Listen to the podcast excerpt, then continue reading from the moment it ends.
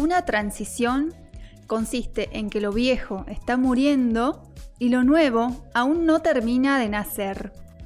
Con respecto a los residuos, está claro qué es lo viejo. El consumo desmedido, el desperdicio y la economía lineal. Extraer, producir, usar, descartar.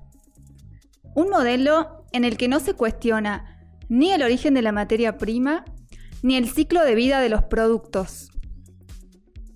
Para dimensionar el problema, en Argentina se generan unos mil kilogramos de basura cada dos segundos.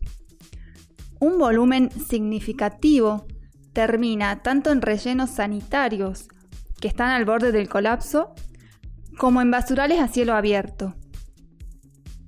La descomposición de los residuos sólidos urbanos genera emisiones de gases de efecto invernadero, principalmente metano, un gas cuyo efecto de calentamiento global supera entre 28 y 34 veces el dióxido de carbono. Pero volviendo a la transición, lo nuevo apunta a una solución virtuosa, la economía circular. Un paradigma que busca modificar la forma de producción y consumo, donde se busca mantener el valor de los materiales, transformándose en insumos para otra actividad y buscando nuevas formas de recircularlos. La economía circular nos invita a inspirarnos en la naturaleza, donde no existe el concepto de desperdicio. Los materiales fluyen, los desechos de una especie son consumidos por otra. Las hojas de un árbol se convierten en abono para la tierra. Un animal muere y otro se alimenta de él. El mundo natural es la economía circular perfecta, donde todo, incluso después de su fin, se convierte en una fuente de otra cosa. Entonces, este modelo va mucho más allá del reciclaje, que es en realidad el último eslabón de la cadena. La economía circular busca eliminar los residuos desde el diseño, es decir, implica un rediseño de productos, procesos y de modelos innovadores de negocio.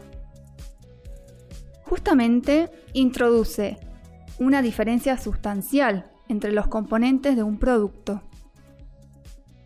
Por un lado, los componentes consumibles, que al estar conformados por ingredientes biológicos o nutrientes, pueden retornar de manera segura a la biosfera. Es el caso de los residuos orgánicos, que son potencialmente valorizables en biogás o fertilizantes. Por otro lado, los componentes duraderos, compuestos de elementos como metales y plásticos, no biodegradables, que deben ser tratados de manera diferencial. ¿Para qué? Para promover la extensión de su vida útil, su reutilización, refabricación y en última instancia su reciclado. Otro aspecto importante es que la energía para alimentar los ciclos de transformación debe ser renovable por naturaleza, para disminuir la dependencia de fuentes de origen fósil. Y bien, ¿cómo avanzar en esta transición?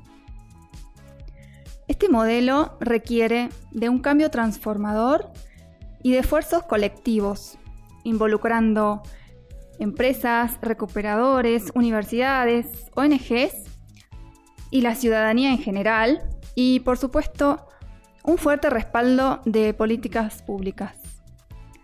Que, entre paréntesis, desde hace varios años se viene debatiendo la necesidad de una ley de envases en nuestro país.